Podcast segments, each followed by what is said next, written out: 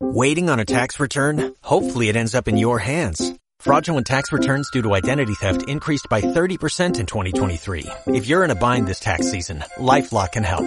Our U.S.-based restoration specialists are experts dedicated to helping solve your identity theft issues. And all LifeLock plans are backed by the Million Dollar Protection Package. So we'll reimburse you up to the limits of your plan if you lose money due to identity theft. Help protect your information this tax season with LifeLock. Save up to 25% your first year at LifeLock.com slash aware.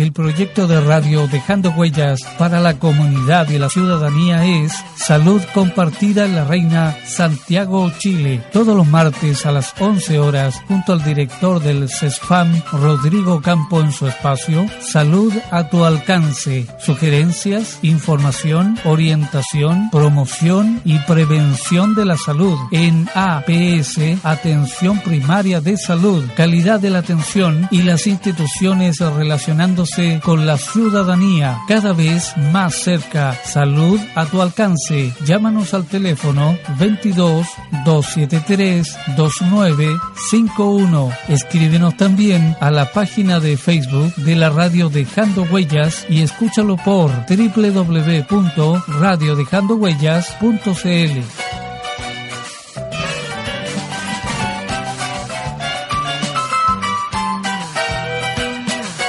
Muy bienvenida, bienvenido, ¿cómo le va? Oiga, eh, siempre es agradable darle una cordial bienvenida. Hoy día está, hay un día maravilloso, despertamos con harto viento aquí en Santiago, que bueno por un lado porque tiene que ver mucho con la salud también, que limpie la polución, ¿verdad? Que en esta ciudad maravillosa que tenemos, bueno, eh, se junta ahí eh, mucha polución en el ambiente. Así que bienvenido este, este viento, este aire maravilloso que nos va a dar de alguna u otra forma un impulso diferente. Eh, hoy día, como usted sabe, vamos a compartir con el director del CESFAM de aquí de la Comuna de la Reina, Rodrigo Campo, a quien le doy la bienvenida. ¿Cómo está Rodrigo? Bien, bien, aquí muchas gracias. Eh, sí, está rico el día. O será que a mí, a no me gusta mucho el sol, la verdad. Entonces me encantan los días así, me encanta andar abrigado y sí, me, me, gusta, me gusta el invierno, el otoño el invierno.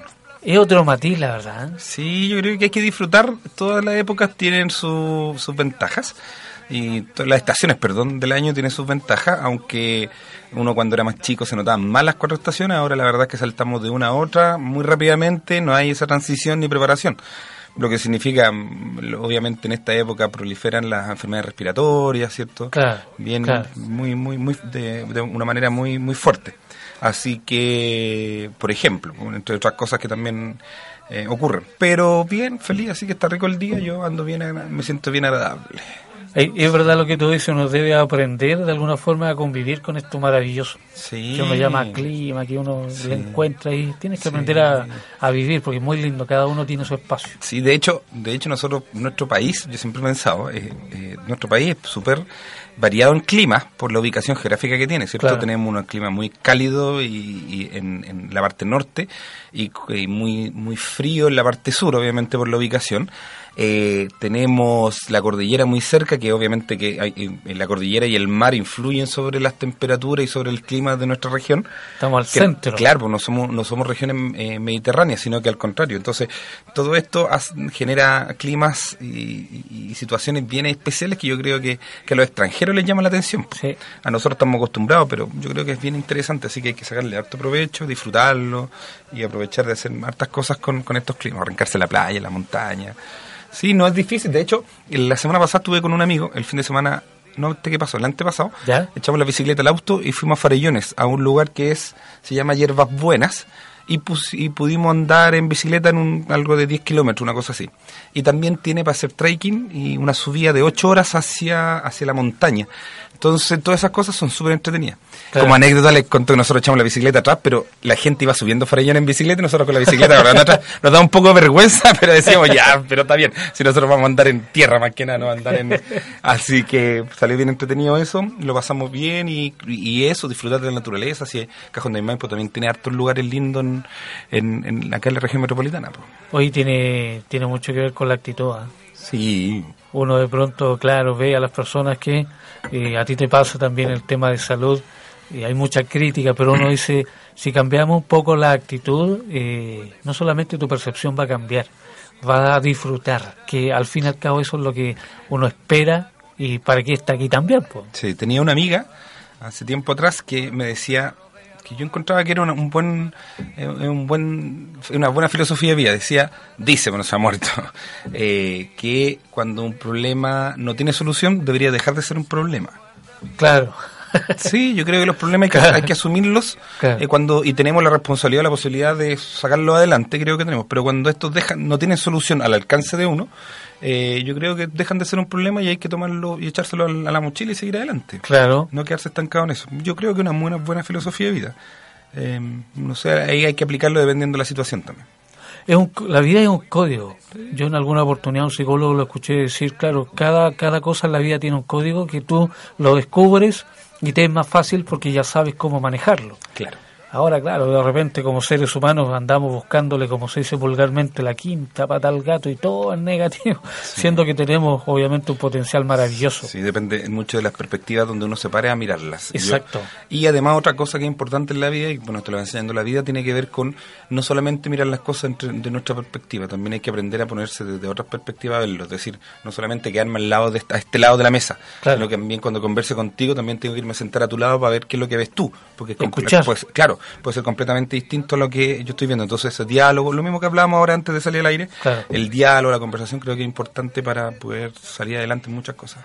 Los niños pequeños y los jóvenes, eh, bueno, generalmente eh, los padres deberían hacer eso y, y no encasillarlos porque eh, esta generación bonita que viene de atrás, yo creo que tú te has dado cuenta, unos niños maravillosos, tan despiertos, Sí. unos, una juventud tan dispuesta a aprender Sí. que yo no lo había visto hace mucho tiempo. Sí, no, es verdad. Pero yo creo que tiene que ver con la diversidad. Siento que, que tenemos que aprender, este Chile tiene que ser que un país muy conservador.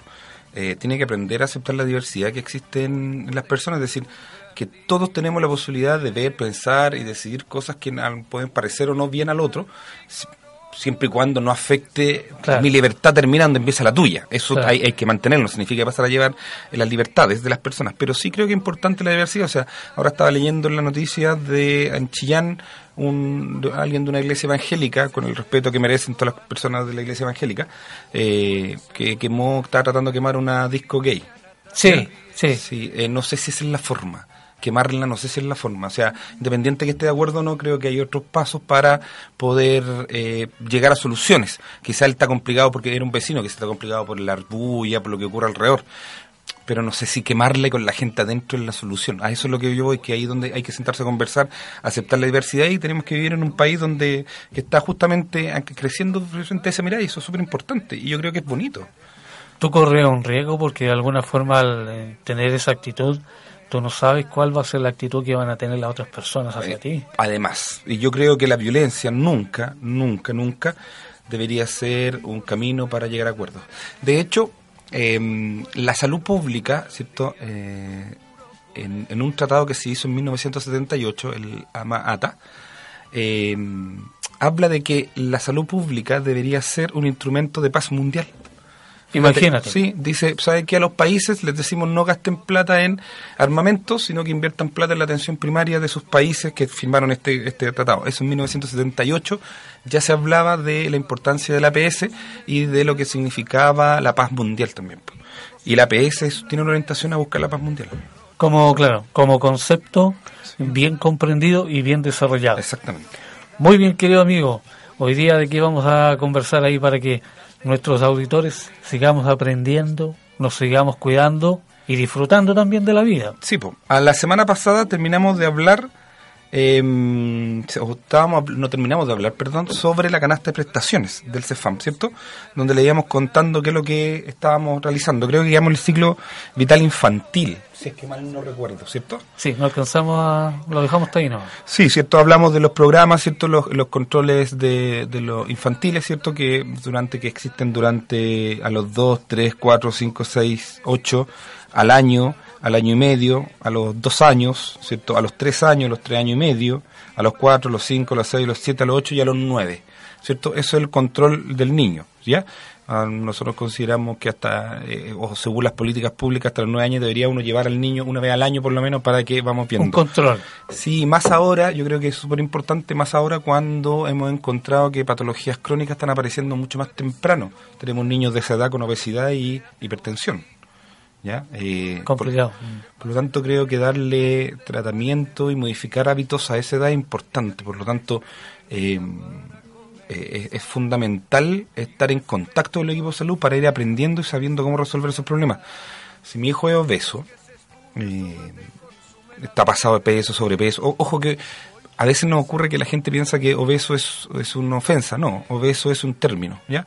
Eh, clínico. Es Qué bueno aclararlo. Sí, cuando yo voy, yo he estado obeso, ¿cierto?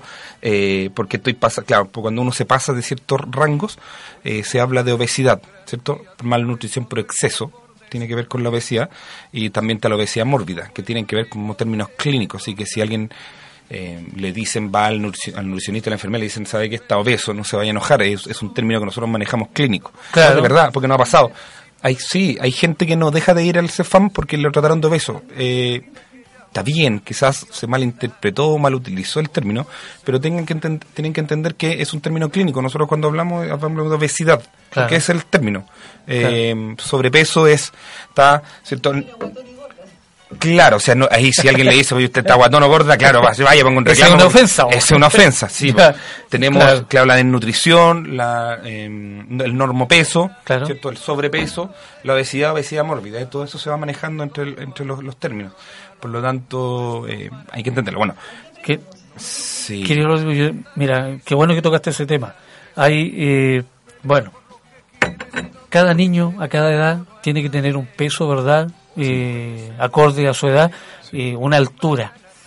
Eh, claro, las mamitas eso también tienen que poner mucha atención, porque tú, por ejemplo, ves niños de un año o dos años muy bajos de peso, y los padres de alguna forma eh, no los llevan a control porque creen que están bien, pero esos niños están bajitos de peso, no, no están bien alimentados. estos padres podrían ir a preguntar sobre la edad. Claro, porque hay muchos que dicen, no, si mi hijo está bien, pero tú ves aparentemente que no está bien el niño, está muy delgado. Mm. Eh, obviamente un niño se va controlando según su edad, ¿cierto? Y, el peso me imagino que también. Se supone, existen tablas, bueno, uno de los desafíos que ahora tiene nuestro país, esto a nivel ministerial, tiene que ver con las tablas que utilizamos. Eh, nosotros somos, nosotros utilizamos tablas adaptadas a nuestra raza, pero la mayoría son sacadas de la raza caucásica, que es la raza mm, clara, tez clara, ¿cierto? Todo eso. Pero, por ejemplo, nos encontramos con eh, afroamericanos que no son caucásicos, por lo tanto su metabolismo y todo su funcionamiento es distinto. O sea, es muy diferente. O sea, nosotros, el funcionamiento, el metabolismo y la fisiología de la raza negra es bien entretenida, ¿cierto? Eh, y muy distinta. Voy a poner dos ejemplos súper claros. ¿Por qué los negros, la raza negra, es la mar, tienen mucha velocidad y muchas habilidades? De hecho, nunca ha existido una raza, alguien de raza blanca que le gane en, en, las Olimpiadas a alguien de raza negra. Porque ellos, fisiológicamente, sus músculos son completamente distintos a los nuestros. Por lo tanto, la adaptabilidad que tienen es mucho mejor. De hecho, los huesos que ellos tienen son distintos. Por Una estructura, pero totalmente diferente. ¿Has visto algún nadador negro campeón del mundo? No hay, porque su, su masa ósea es muy densa, es completamente distinta a la de nosotros. Por lo tanto, a ellos les cuesta mucho mantenerse a flote, por lo tanto, no, no, pueden nadar rápido. a diferencia para, para otras cosas. para, para correr. Yo solamente quiero manifestar con estos dos ejemplos de que la fisiología y la composición anatómica de estas dos razas distintas. Por lo tanto, el desafío de, de nuestro país es generar tablas de evaluación para razas, para otras razas. Claro africanas, tenemos los haitianos que ellos no son caucásicos. No. ¿Cierto? Entonces nos encontramos con. Bueno, eh, por lo tanto existen tablas. Es, por eso estaba planteando eso. Yo tengo que ver, supone que los controles con el niño, yo debería ver en qué condiciones está. Me lo van a pesar y lo van a medir para sacar el índice de masa corporal, que es una cuenta, una fórmula que se utiliza para saber en qué condiciones está la persona que con su peso, ¿cierto? Y se hacen algunas mediciones como de cintura abdominal, ¿cierto? Que para ver si está, está juntando mucha grasa en el abdomen. Eh, por lo tanto, eso también es, es importante. Bueno, sí es importante llevar al niño para que una vez al año lo vean y nos digan en qué condición está. Si está bajo peso, o está sobrepeso, o está normopeso. ¿ya? Eh, la desnutrición es un problema que en los años 80 era muy importante en nuestro país. Ahora ya súper poco, se encuentra muy poco caso específico de desnutrición. Lo que encontramos es eh, obesidad, ¿cierto? Y sobrepeso. Son los casos más importantes que tenemos, preocupantes. Tenemos el 60% de la población eh, eh, de niños que van con problemas de peso. No, el cambio de alimentación ha sido muy drástico y muy desequilibrado. Vamos a seguir hablando de eso después de este tema musical y volvemos de nuevo.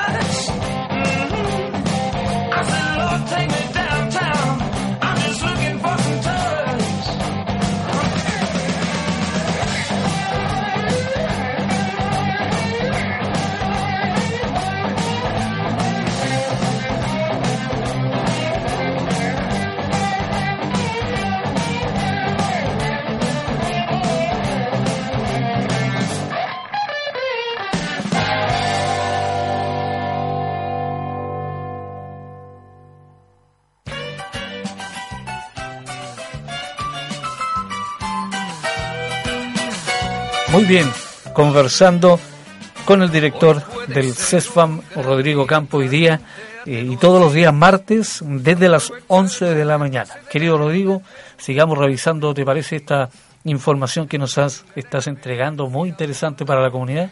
Sí, eh, bueno, entonces estamos hablando de, estábamos hablando de la, eh, del programa El Niño, ¿cierto? Ciclo claro. infantil. Entonces estábamos hablando de los controles que son importantes. Bueno, después tenemos, ¿cierto? Em, el calendario de vacunaciones que dijimos el otro día que estaba publicado, se los mandamos y que la atención odontológica, ¿cierto? De los niños. ¿A qué tienen acceso los niños? ¿Ya? Eh, tienen el programa cero, que es una atención de carácter preventivo y su periodicidad depende del riesgo de enfermedad dental de cada menor. Mm. Por lo tanto, lo revisamos y vamos viendo cómo están, solamente evaluación de riesgo. Eh, el aseo bucal no está siendo importante, por lo tanto puede que aparezcan caries, etcétera, ¿cierto? Programa Sembrando Sonrisas, donde los niños son fluorados en los mismos jardines infantiles de la comuna. Es lo que están haciendo ustedes. Exactamente, a los jardines se le entrega harto flúor y todo, ¿ya? Eh, gesto odontológico de niños de 6 años, examen de salud oral cada 6 meses, entrega kit de higiene, que es un cepillo y pasta dental, instrucciones eh, de cepillado y hábitos de autocuidado, profilaxis, es decir, prevención, endodoncia, que son las extracciones, ¿cierto?, de los dientes de leche cuando se complican, ocupan espacio, procedimientos médicos quirúrgicos dependiendo de necesidad, eh, tratamientos conductos, si es que fuera necesario, ¿cierto?, em, tapaduras, aplicación de sillantes, eh, aplicación de barniz de flúor, evaluación de anomalías de la formación de los dientes. ¿ya? Luego, eso es con la salud oral y todo lo, que hablamos del, niño, ¿cierto? Salud eh, oral, perdón, la salud en el adolescente, el ciclo vital, este ciclo vital se llama infanto-adolescente, ¿ya? Pero lo dividimos en infantil y adolescente. Eh, el programa de adolescente tiene el propósito de mejorar el acceso a la atención de salud a través de promoción, prevención, recuperación de la salud a través de un control integral del adolescente. Al adolescente hablamos de que va desde los 10 a los 19 años. ¿ya? Teníamos de 0 a 9 el infantil, de 10 a 19 el adolescente. Correcto. Y de los 20 uno empieza a hablar del adulto, ¿cierto? Adulto hasta los 64 y adulto mayor de los 65 en adelante, ¿ya? De hecho, los 80 años se está hablando de la cuarta edad, ya. También en salud se está empezando a analizar, a estudiar al adulto mayor de los 65, los 80 y de los 80 en adelante, porque también son cosas interesantes de revisar. Dependiendo de la, las enfermedades que empiezan a, aparecer eh, acorde a la edad. Exactamente. Eh, el objetivo cierto del programa adolescente va a ser contribuir al bienestar psicosocial de los adolescentes, ¿cierto? ¿Cuál, no sé si te voy a comentar, ¿cuál crees que es la primera causa de muerte de los adolescentes? La primera causa. Sí. el suicidio adolescente. La depresión. Los suicidios, sí. La principal causa de muerte de los adolescentes en este momento en nuestro país es el suicidio. Es la razón por la cual más adolescentes están muriendo. Por lo tanto, es importante cuando el otro día eh, una mamita preguntaba y decía cómo es importante siempre ver algunos rasgos y tratar de buscar ayuda profesional. Nosotros tenemos ayuda profesional de psicólogo y tenemos el COSAM también para poder apoyar todas estas situaciones. Eh, pero eh, en, la salud del adolescente, tal la enfermedad cardiovascular retrasarla, eso es importante, ¿cierto? Que no sean eh, que no sean obesos, que no empiecen con diabetes muy temprano. Que es, la única diabetes que es súper difícil de evitar es la diabetes tipo 1, que es la insulino dependiente. Que estas personas que son delgadas y empiezan con diabetes joven y necesitan insulina toda su vida. Esa es completamente genética, hay se puede cuidar lo que más pueda, pero va a aparecer tempranamente en la adolescencia. ¿ya? A diferencia de la diabetes tipo 2, ¿cierto? que es la insulino resistente, que es producida por los hábitos principalmente. Es decir, mi mal, malos hábitos alimenticios provocaron resistencia a la insulina. ¿ya? Eh, por lo tanto, bueno, la línea de acción cierto del trabajo de los adolescentes promover la participación juvenil en un enfoque de derecho, integrándolo a las acciones del sistema de salud, desarrollando en conjunto con ellos, sus familias y comunidades actividades de promoción y prevención en salud. ¿Cierto? Con los adolescentes donde hay que trabajar súper fuerte. Eh, contribuir en la gestión y coordinación de acciones intersectoriales comunitarias en el ámbito de la promoción y prevención. Esto se trata, por ejemplo, en los colegios a abordar las dificultades de acceso de la población adolescente a los programas preventivos, promocionales y recuperativos de salud. ¿Qué prestaciones tiene un adolescente que puede acceder en nuestro CEFAM o en cualquier CEFAM? Control de salud integral del adolescente, ¿cierto? Es una vez al año, se llama ficha CLAP. Ya. ¿Ya? Entonces, un adolescente de los 10 a los. Si un niño tiene entre 10 y 9 años, puede ir al CEFAM y pedir una ficha CLAP. Es súper importante para nosotros porque podemos detectar eh, situaciones, por ejemplo, cuando estén, se estén involucrando con drogas. ¿Cierto? Eh, existe una depresión o algo que pueda afectar tal vez. El droga y alcohol. Eh, este examen nos permite saber si es que tiene mucha relación con ello y que puede ser un potencial eh, drogadicto o alcohólico. Por lo tanto, este, este examen ayuda a poder detectarlo. Entonces, depende de eso, se le da la charla, la ayuda, se le entregan. ¿Ya? Em, detecta también las, em, las actitudes, em, no, no, se llama actitudes, las, eh, con respecto a la sexualidad responsable. ¿Ya? Es decir, puede que podamos descubrir también que estén empezando a tener relaciones sexuales, iniciando su vida sexual activa, y lo bueno es darle consejo a los hombres, ¿cierto? Utilizar preservativos, ¿cierto? alguna orientación. Orientaciones, claro, que tengan que ver con eso, ¿ya? Eh, en esta época, en esta etapa también hablamos sobre la, los, em, el control de la, de la natalidad, ¿cierto? Es decir, le entregamos métodos anticonceptivos. Ante los 14 años, de 10 a 14 años, tiene que ir la mamá y estar con ella porque con ella tenemos que trabajarlo. ¿ya? Con los papás. Después de 14 años, el adolescente puede ir solo y poder decir, ¿saben qué? Todavía empecé mi vida sexual activa, por lo tanto quiero un sistema de anticonceptivo para trabajarlo. ¿Ya? Eh, evaluación visual de 12 a los 12, a los 15, a los 18 años. Se le hace una evaluación visual para ver si necesita lente o no. Vacunación escolar según eh, el programa, ¿cierto? Control de salud en establecimientos educacionales con autorización de los padres. Taller de habilidades para relacionarse adecuadamente. Control ginecológico, lo que estamos hablando, ¿cierto? Y atención sobre sexualidad y métodos anticonceptivos, que es lo que justamente le estaba nombrando. Es importante, ¿cierto? Es importante, eh, es importante tener claro que si va a llegar un niño en esa edad, sea porque lo planificó. Sí, por supuesto. Nosotros no estamos diciendo, no, que no queremos que tengan hijos. No, lo que queremos es que sean planificados. Si yo tengo eh, 14 años, no sé si es bueno que llegue un niño a esa familia, entendiendo entendiendo que los niños empobrecen la, la, familia, eso está claro, o sea, uno conversa, salvo que sea multimillonario obviamente y pueden tener 10, 15 carros chicos ahora mismo, pero en una familia normal un hijo va a empobrecerla, eso porque obviamente el gasto que necesita, por lo tanto la, la programación de tener niños tendría que ser adecuada a, las, a la realidad que yo tengo. Entendemos que entre los 10 y 14 años no deberían ser mamá la, adolescente. Están en la etapa de estudio. Ni un, ni un niño ser padre en esa etapa. Por lo tanto, si están teniendo relaciones, lo importante es entregarle la educación correspondiente para cuidarlo y que ojalá tenga un método anticonceptivo para evitarlo.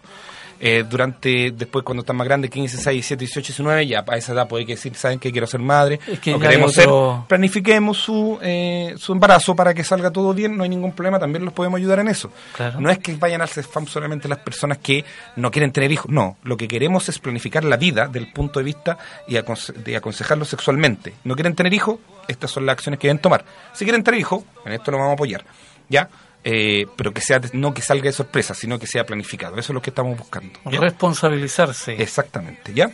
Dentro del CEFAM existe apoyo psicosocial, grupos de autoayuda, la sala IRA para los niños, ¿cierto? Patologías respiratorias, consultas sobre infecciones de transmisión sexual, ¿ya? Recordar que a los 14 años un adolescente puede ir, desde los 14 años, un adolescente puede ir sin ser acompañado por un adulto a realizarse un examen de VIH, ¿ya? Menor de 14 años eh, necesitan ir con sus padres. Correcto. ¿ya? Tenemos la, punto en todo caso. Sí, también tenemos el asunto de la pastilla el día después, también se le entrega, por lo tanto, si han tenido relaciones y pueden pensar que pueden estar embarazadas, también deberían ir. Eh, como le explicaba, no sé, el otro día, la idea es que no le demos todos los días pastillas el día después, sino que si está yendo, ojalá recomendarle ponerse algún método anticonceptivo. ¿ya?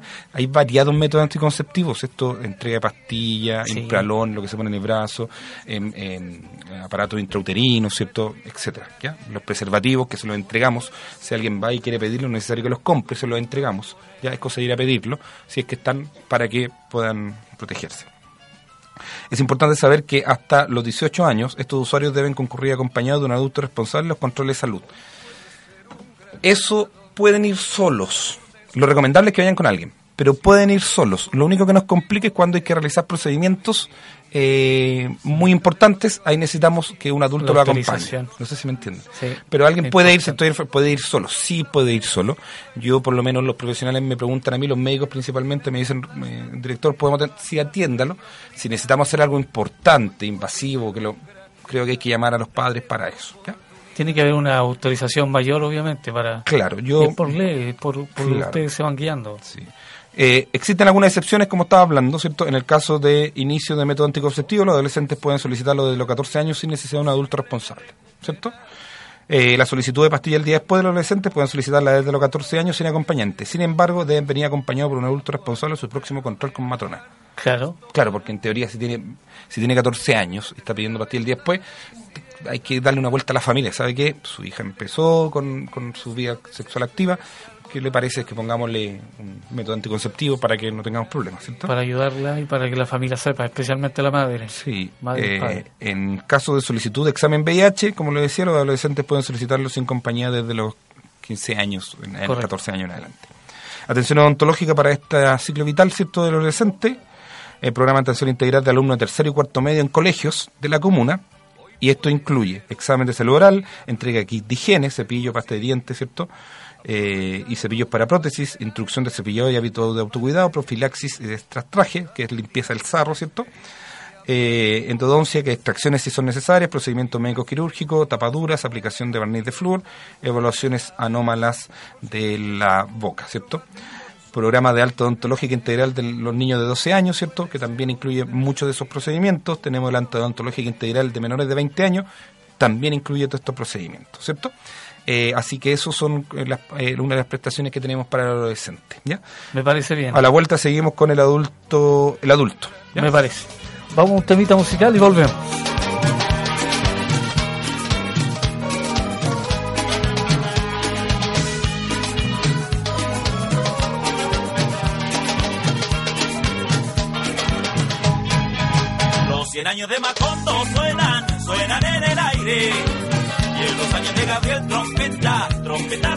iglesia.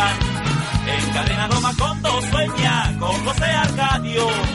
Y ante la vida pasa haciendo remolinos de recuerdos.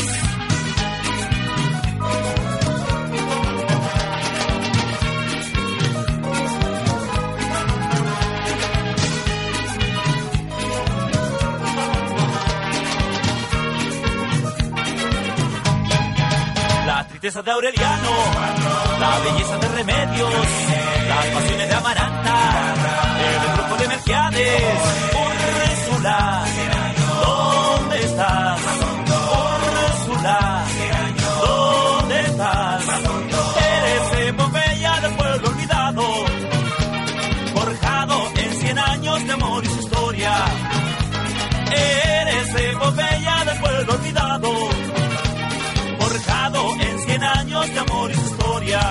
y puedo vivir en mi memoria quemada al sol. Mariposas amarillas, Mauricio Babilonia.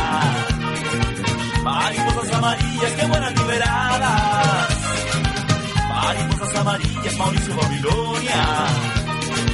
Mariposas amarillas que buenas liberadas.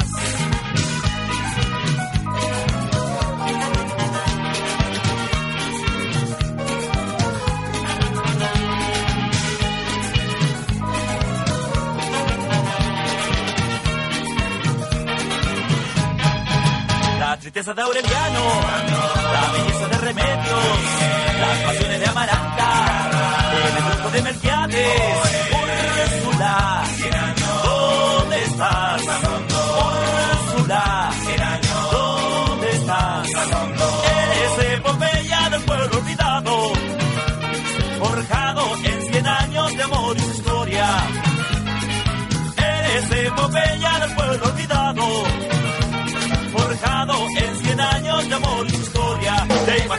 y puedo vivir en mi memoria quemada al sol. Mariposas amarillas, Mauricio Babilonia.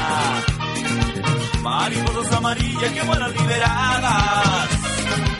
Mariposas amarillas, Mauricio Babilonia. Mariposas amarillas que vuelan liberadas.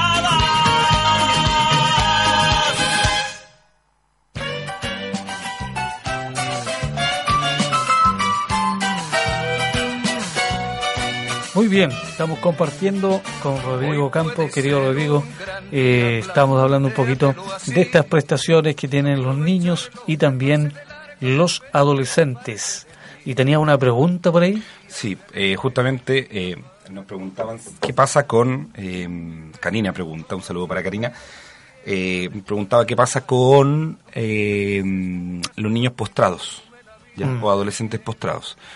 El programa Postrados es un programa transversal a los ciclos vitales, por lo tanto, cuando tenemos niños que son en menor cantidad, que están en situación postrados de dependencia severa, ya sea por malformaciones, ya sea por accidentes, ya sea por parálisis cerebral, ya sea por que por lo general en los niños tienen que ver con eh, malformaciones, es decir, nacieron con esas condiciones.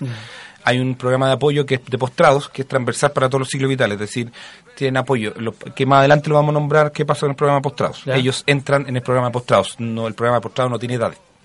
¿Ya? Está enfocado al adulto mayor porque postrado por lo general los adultos mayores están más postrados, pero Claro. es transversal a todos los ciclos vitales, ¿ya? Así que cuando ¿Y lo nombremos Una, una enfermera también, una persona que va al, al hogar. la enfermera es la enfermera a domicilio, la que hemos estado conversando, ¿cierto? Que, pero ella no ve a los postrados, ella ella ve a las personas eh, con que tienen dificultades para ir al CEFAM nomás. Ya. El programa postrados, eh, lo vamos a explicar cuando llegue, que tiene que ver con médico, tiene TENS, tiene visita de todos los profesionales, ¿ya? Eh, per- querido Rodrigo, sí, permíteme, dime. César te manda saludos de Villa la Reina. Un saludo Eh, para ti, César, muchas gracias por escucharnos. Mira, dice él, en cuanto que bueno lo que acaban de tocar en cuanto a los adolescentes, mi pregunta es la siguiente. Claro, el adolescente, como dice su, su nombre, adolece de ciertas cosas y necesita mucha orientación. Yo tengo un hijo de 16 años, fui padre joven y tengo un, mucho inconveniente con él en cuanto a los acuerdos. Eh, me gustaría preguntarle si en el CESFAM hay una orientadora o en algún lugar para eh, que, que ayuden a los adolescentes. Un abrazo de Villa la Reina, te manda César. Muchas gracias, César. Eh, a ver, lo- bajo esas circunstancias, eh, lo ideal lo que está pidiendo, ¿cierto?, es ayuda a la familia. Es decir, aquí no hay que echarle la culpa a los adolescentes. Los adolescentes adolecen de cosas y también tenemos los padres que no tam- aprendieron a ser padres. Que Ya en estos conflictos, claro, o sea, no siempre uno tiene la culpa Claro. ni se soluciona por un puro lado. Claro. Eh, más si ha sido padre joven, yo creo que lo que ha hecho ya es maravilloso, eh, pero de alguna forma los padres aprenden a ser padres siendo padres. No hay, hay, no hay una escuela, no, no, no hay una preparación, sino que se aprende con aciertos y errores. Claro. Sí hay acompañamiento, se puede pedir una hora al psicólogo y hay cierto tipo de acompañamiento para ir eh, haciendo compañía y viendo qué es lo que ocurre con esas situaciones. Como apoyo. Claro, por lo tanto puede pedir una hora al médico, ¿cierto? Y el médico hacer una derivación si es que considera que la situación está un poco compleja como para apoyo psicológico. ¿ya? Y lo bueno que se arregla también el tema familiar ahí. ¿eh? Sí, yo creo que Se es equilibra un importante. poco el- Sí, sí. Eh, de hecho, nosotros tenemos un asistente social que trabaja con alrededor de 27 familias para darle apoyo a esas familias, pero son temas súper complejos. Alcoholismo, drogadicción, Ya. violencia intrafamiliar y cosas así. Para estas situaciones como las que César nos comenta, tiene que ver, yo creo, con un psicólogo y un apoyo. que Una ayude. orientación. Exactamente, sí tenemos esa orientación. ¿ya? Bien. Eh, programa El Adulto, enfocado en hombre y mujer entre 20 y 64 años, ¿cierto? Como describí anteriormente de las edades, mejora el nivel de salud de la población adulta y contribuye a la mantención a través de la adopción de estilos de vida saludables.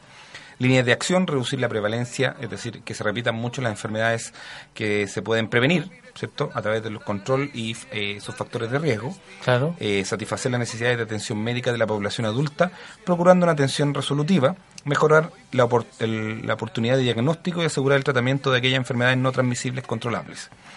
Recordar que existen enfermedades de no transmisibles y las transmisibles. Las no transmisibles son las que no se contagian. ¿Ya? Es decir, lo, eh, y diabetes, eh, que la diabetes no se contagia, pero hay una influencia del ambiente. Eh, la hipertensión, Sí. ¿cierto? la epilepsia, todo eso. Y tenemos las transmisibles, que tienen que ver con las patologías respiratorias por virus y bacterias, ¿cierto? VIH y todas las enfermedades de transmisión sexual. Tenemos las enfermedades respiratorias, etcétera, ¿ya? eh, mejora la oportunidad de diagnóstico, ¿cierto?, en la enfermedad no transmisible, eh, como medio para reducir la mortalidad prematura y la discapacidad asociada a estas complicaciones, y contribuir a la rehabilitación en el adulto en el caso que lo requiera. ¿Cuáles son las prestaciones? La primera prestación entre 20 a 64 años, más importante y que es fundamental que todo adulto la tenga, es un EMPA, examen de medicina preventiva. El examen de medicina preventiva, ¿cierto?, es una herramienta que nos sirve para identificar los principales factores de riesgo de las enfermedades de alta prevalencia, como son las enfermedades cardiovasculares. Es decir, si tiene muchos factores de riesgo y es propenso a enfermarse, nosotros le podemos decir, ¿sabe qué? Pare, porque usted se va a enfermar. Si no para con eso, así que tenga cuidado con esto. Es muy claro lo que Si ya está enfermo, pero ya está enfermo y asintomático, recordemos que la- las enfermedades, por ejemplo, relacionadas, las enfermedades cardiovasculares aparecen muy tempranamente, pero se vuelven eh, sintomáticas muy después. con el La tiempo. hipertensión, el cuerpo humano es capaz de absorberla y vivir con ella, hasta que ya se vencen las fuerzas y dice, ya no puedo más, aquí ya entonces se vuelve sintomática Se manifiesta, pero podemos encontrarla antes de que ocurra eso, ¿cierto? Eh, el resultado de los exámenes permitiría definir un plan de cuidados en conducta con los niveles de salud eh, de las personas, ¿cierto? Durante la realización del examen se hacen intervenciones educativas dirigidas a combatir conductas no saludables. O- así que el EMPA, ojalá todas las personas entre 20 y 64 años puedan, vayan al centro a solicitar un EMPA, ¿ya? Tenemos también el PAP, a las mujeres se les realiza un examen físico de mamas y el Papa Nicolau. Tenemos el examen físico para el cáncer de mama y el cáncer cervicuterino, ¿cierto? Eh, para detectar y poder tratar de forma oportuna los cánceres, ¿cierto? Lo que hablaba. Eh, tenemos los controles ginecológicos y de anticoncepción, ¿cierto? Control de madre en conjunto con el hijo, Claro. control de climaterio, esto es cuando llega, ¿cierto? La, eh, termina la, termina la, eh, comienza la menopausia, ¿ya? Tenemos todas esas cosas, taller educativo sobre crianzas, taller de preparación para el parto en las mujeres embarazadas, ¿cierto? Existen en el CEFAM grupos de apoyo, talleres educativos grupales para personas incorporadas al programa de salud cardiovascular, saladera y el apoyo de patología respiratoria en el adulto. Atención odontológica del adulto. En este grupo etario recibe atención odontológica a través de los siguientes programas. Programa eh, PPB Odontológico de Rehabilitación. Atención odontológica, rehabilitación de prótesis fija, adultos de 15 a 59 años. Examen de salud oral, examen, eh, entrega de kit de higiene, prótesis fija unitaria de metal o porcelana, ¿cierto? Prótesis fija unitaria eh, de laboratorio y la otra en la fase clínica. Tenemos todos esos tratamientos, ¿cierto? Controles postoperatorios. Eh, programa ontológico de rehabilitación, atención odontológica, examen de salud oral, ¿cierto? Eh, ah, lo que estaba eh, comentándoles. Esto, GES odontológico del adulto a los 60 años. ¿Ya? Examen de salud oral, entrega de kit, instrucciones de cepillado, profilaxis, eh, pulido radicular, endodoncias, procedimientos médicos quirúrgicos, obturaciones, en- eh, aplicación de barniz de flúor, prótesis removibles, ¿cierto? Controles posoperatorios, ¿ya? Eso tenemos en prestaciones para el adulto, ¿ya? Eh, a aparición ciertas enfermedades puede entrar al programa cardiovascular, tenemos en- también al, programa de salud mental, eh, el programa de artrosis que apareciera tempranamente. Hay varios programas también para adultos, pero que son de patologías más crónicas, ¿ya? Querido Rodrigo, una, una consulta que siempre se hacen. Los, eh, las personas que se van a operar al corazón eh, y tienen un problema al- a los dientes y no se pueden operar al corazón. ¿Por qué pasa eso? Mm, No lo tengo muy claro. Ya, La pero verdad- hay por una cosa de infección, puede ser. Sí, puede ser. Lo que pasa es que las decisiones de, eh, de cirugía o no son tomadas en el hospital. El doctor es el que tiene que evaluar, El cirujano es el que decide bajo... Nosotros, a ver, nosotros cuando derivamos porque consideramos que necesita una cirugía, entregamos todo el antecedente y exámenes que tenemos a disposición Claro, y se claro, lo entregamos al claro. hospital. El historial, por decirlo.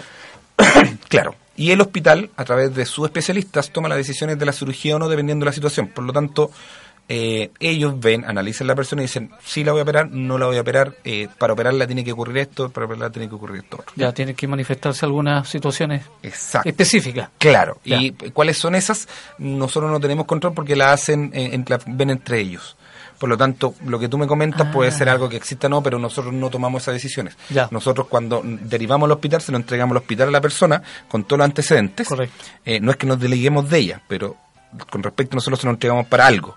Ya, por ejemplo, para cirugía. El hospital decide cómo, cuándo, dónde y si o no le hace la cirugía. El historial médico de la persona, dependiendo de Ellos lo, que ana- ellos lo analizan, nosotros no tenemos eso, entonces nosotros no podríamos decirle, nosotros no tenemos la capacidad de decirle a alguien, usted no se puede operar por esto. Ya. Nosotros le decimos, usted está para operación, vaya para allá. Excelente. El hospital lo toma y le dice, sí, lo voy a operar, no lo voy a operar, la voy a operar después por esta y estas razones, y ahí la persona entra, no sé, pues, por ejemplo, em, si le esto, eh, bypass gástricos. Claro.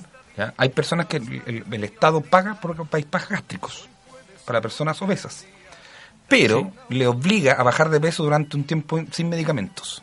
Le dice, ya ok, yo la voy a operar, pero usted tiene que bajar de peso durante estos 6, 7 meses, 8 meses, dependiendo. Eh, tiene que llegar a estos pesos sin ayuda de medicamentos y ahí yo la opero porque significa que es capaz después de mantenerlo.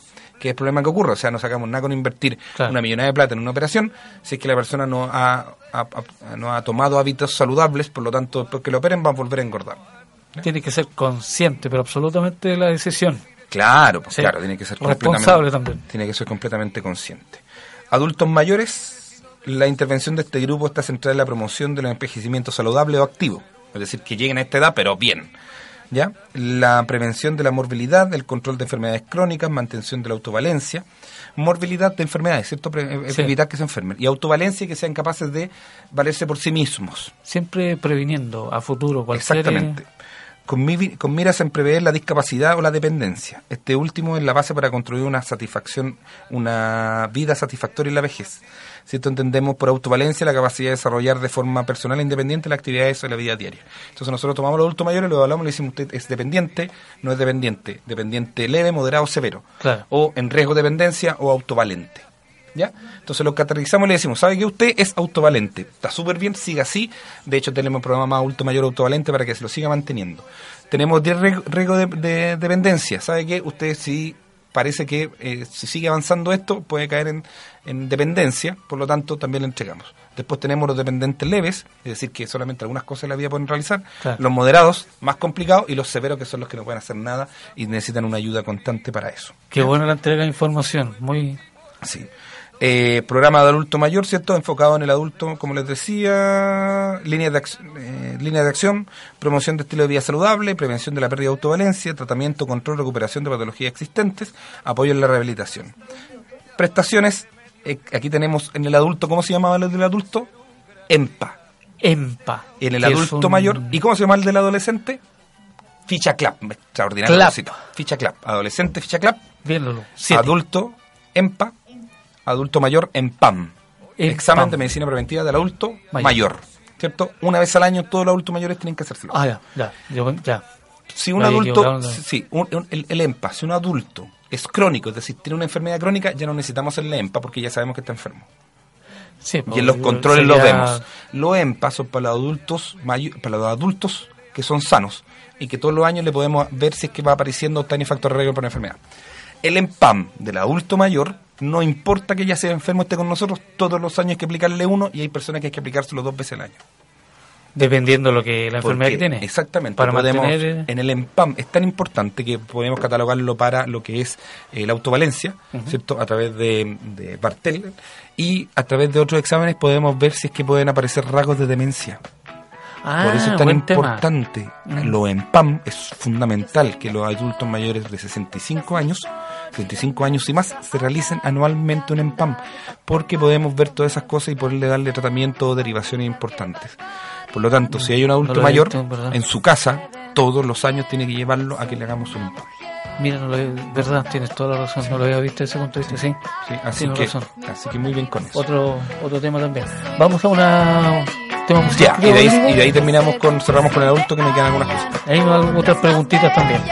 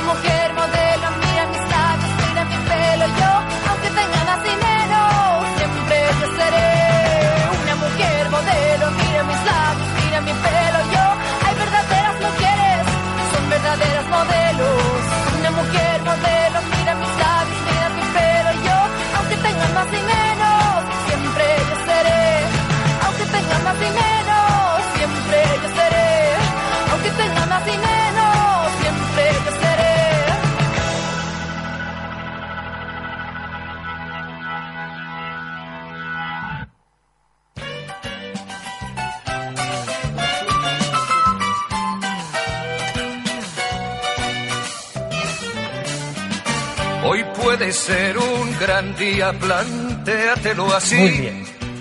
Excelente. Muy bien, querido Rodrigo. Hay algunas consultas aquí de la, de la vecindad. Em, dale nomás. Alexis de Villa la Reina te manda saludos. Gracias, dice que están conversando. Saludos, Alexis. Y gracias también por eh, aclararnos muchas dudas que de pronto uno, bueno, no se ni siquiera se atreve a, a manifestarlas. Bueno, la pregunta de él es la siguiente. A los adultos mayores que no quieran asistir eh, a un kinesiólogo, ¿uno puede hacerle masajes? Eh, Por la porfía, dice él, lo que pasa que el adulto mayor generalmente, y yo estoy complicado con eso, es muy porfiado y no quiere ir para allá. eh, está inscrito en el, bueno, importante si está inscrito en el CEFAM, ojalá esté inscrito en el CEFAM. Si está inscrito, vaya a conversar conmigo al CEFAM y vamos viendo si es que mandamos un kine a la casa para que lo convenza.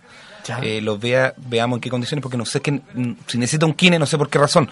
Un kinesiólogo puede, una persona puede necesitar un kinesiólogo por muchos factores. Por lo tanto, no sé qué es lo que va a masajear, qué es lo que necesita. Creo que es importante ver la pertinencia de, de, de la rehabilitación y que un kinesiólogo lo vea. Ya. Así que yo le digo, vaya a hablar conmigo, comente, dígale que, que, que conversamos, que usted me preguntó a través de la radio. Si no estoy, hable con mi secretaria, con Janet, y que ella va a agendar una, una reunión en que yo a veces me quedo hasta tarde, así que es cosa que, que lo vea con ella. ¿Ya? Pero creo que ahí hay un tema mucho más importante que abordar de solamente si necesito un masaje o no. Es interesante. Sí, Ahí, sí. por último, para poder tener un. ¿Cómo se llama? Eh, algo para no cometer algún, Sí, estoy de algún acuerdo. error. Completamente de acuerdo. Eh, lo otro que tiene que ver con, también con el asma. Hay varias mamitas, entre ellas Alejandra, eh, que habla un poquito del, del asma. ¿Qué significa el asma? Ella tiene un hijo de 12 años y tiene, tiene asma. Ya. ¿Cómo poder tratarlo? Si se puede llevar, obviamente, ahí al, al Sí, CESFAM. llévelo al CEFAM, debería estar bajo control. A los niños con asma nosotros los dejamos con medicamentos, todo medicamento gratis con controles anuales para ver en qué condiciones están. Cuando las asmas son muy complejas los derivamos para tratamiento en el hospital, ¿ya? Claro. Eh, cuando estos son con, con, eh, con broncos. Eh, por lo tanto, llévelo, pida una hora ah, de morbilidad, ¿cierto? A médico y que le explique al médico que tiene asma, por lo tanto, o que cree que tiene asma para que el médico lo evalúe y lo derive a la sala IRA, si es que un niño. ¿Qué edad tenía, perdón? Eh, si tiene menos de 19 se va a la sala IRA, no hay ningún problema. Si tiene 20 tiene que ir a sala IRA. 12. Entonces, sí, obviamente están en la edad de prevalencia. Nosotros tenemos una prevalencia importante como del 20% de la población y nosotros tenemos bajo control el 8%. Mira. Bueno, No los tenemos todos, necesitamos encontrarlos, así que que vayan más. Muy bien. Se le hacen, se le hacen examen de diagnóstico para verificar que es una prueba de un- una espirometría, ¿cierto? Y una prueba de reacción bronquial. Entonces con Ah. eso sabemos si es que realmente es asmático, eh, nos hacemos la evaluación, así que no se preocupe y lo catalogamos dependiendo de la gravedad. Si se queda con nosotros se va al hospital. Bien. Eh, Mario, de Villa la Reina también te manda muchos saludos. Muchas gracias, Mario. La pregunta de él tiene que ver también con kinesiología. Dice que tiene dolores al pecho y a la espalda y eh, quiere ver si tiene tiene que, que ver un poquito con la columna vertebral. Si hay algún alguna Todos los dolores al pecho y a la espalda pueden ser desde el punto de vista óseo, es decir, que justamente lo da la columna, o puede ser desde el punto de vista de órganos blandos, corazón, pulmón y cosas así. Todos los dolores de espalda, si están asociados a otras situaciones, es importante que la vean con un médico. Por lo tanto, mi recomendación para él es que asista a ver un médico. Si en el CEFAM, que pida una hora con un médico y le cuenta eso para que le hagan la, revisión y los exámenes si fuese necesario. No, no puedo asegurar si es que tiene que ver con la columna. Ya no, no, eh, más si es que yo no lo he visto ni le he hecho pruebas. Sí es importante que lo vea un médico cuando Claro. aparecen estos dolores persistentes en la espalda eh, y más si también está asociado a dolor en el pecho.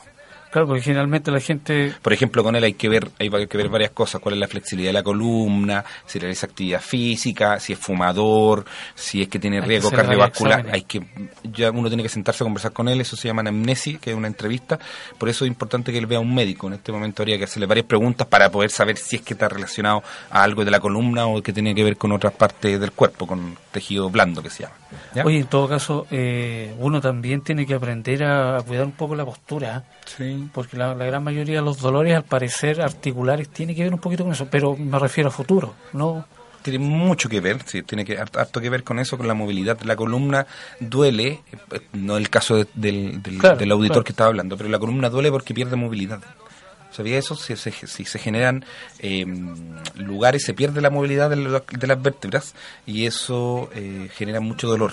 Por lo tanto, a veces se trata solamente con recuperando la movilidad de la columna. Pero eso tiene Claro. que ver con evaluaciones, por insistir. Ya, ya, Sí, para poder sí, recuperar un poquito sí, esa movilidad.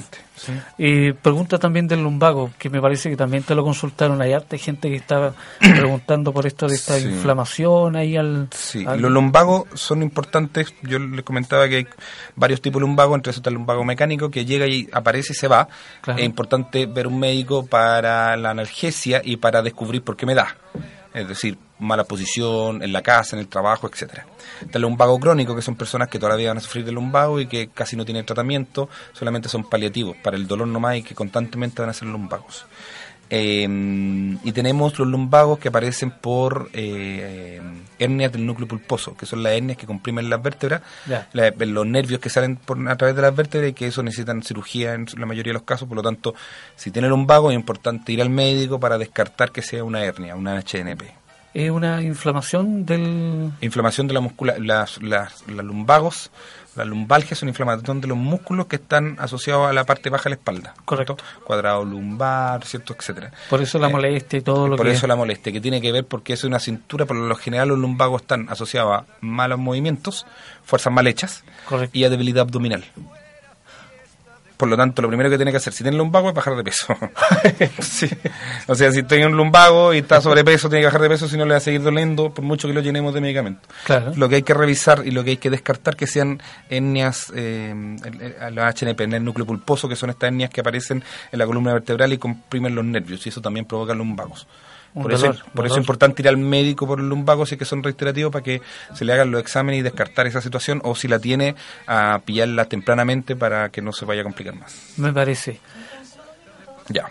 Verónica, Rodrigo, eh, Annalise, Patricio, Lorena y Julie te mandan muchos saludos de Villa la Reina. Gracias, dice, por lo que están hablando. Muchas y gracias. gracias por la información también Para eso que el estamos, para eso director estamos. está entregando. Sí.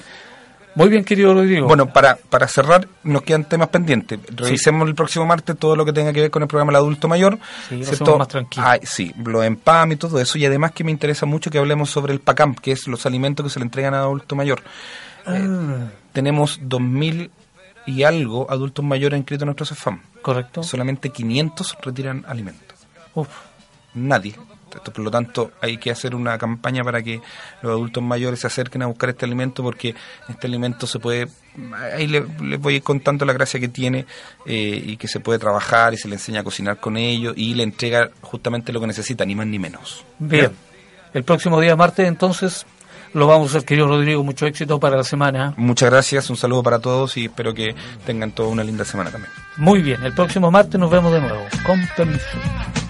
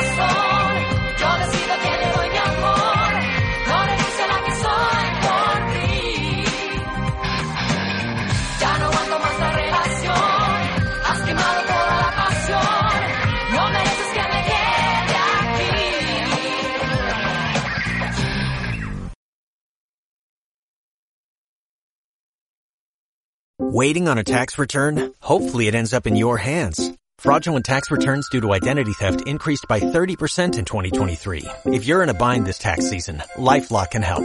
Our US-based restoration specialists are experts dedicated to helping solve your identity theft issues. And all LifeLock plans are backed by the Million Dollar Protection Package. So we'll reimburse you up to the limits of your plan if you lose money due to identity theft. Help protect your information this tax season with LifeLock. Save up to 25% your first year at LifeLock.com slash aware.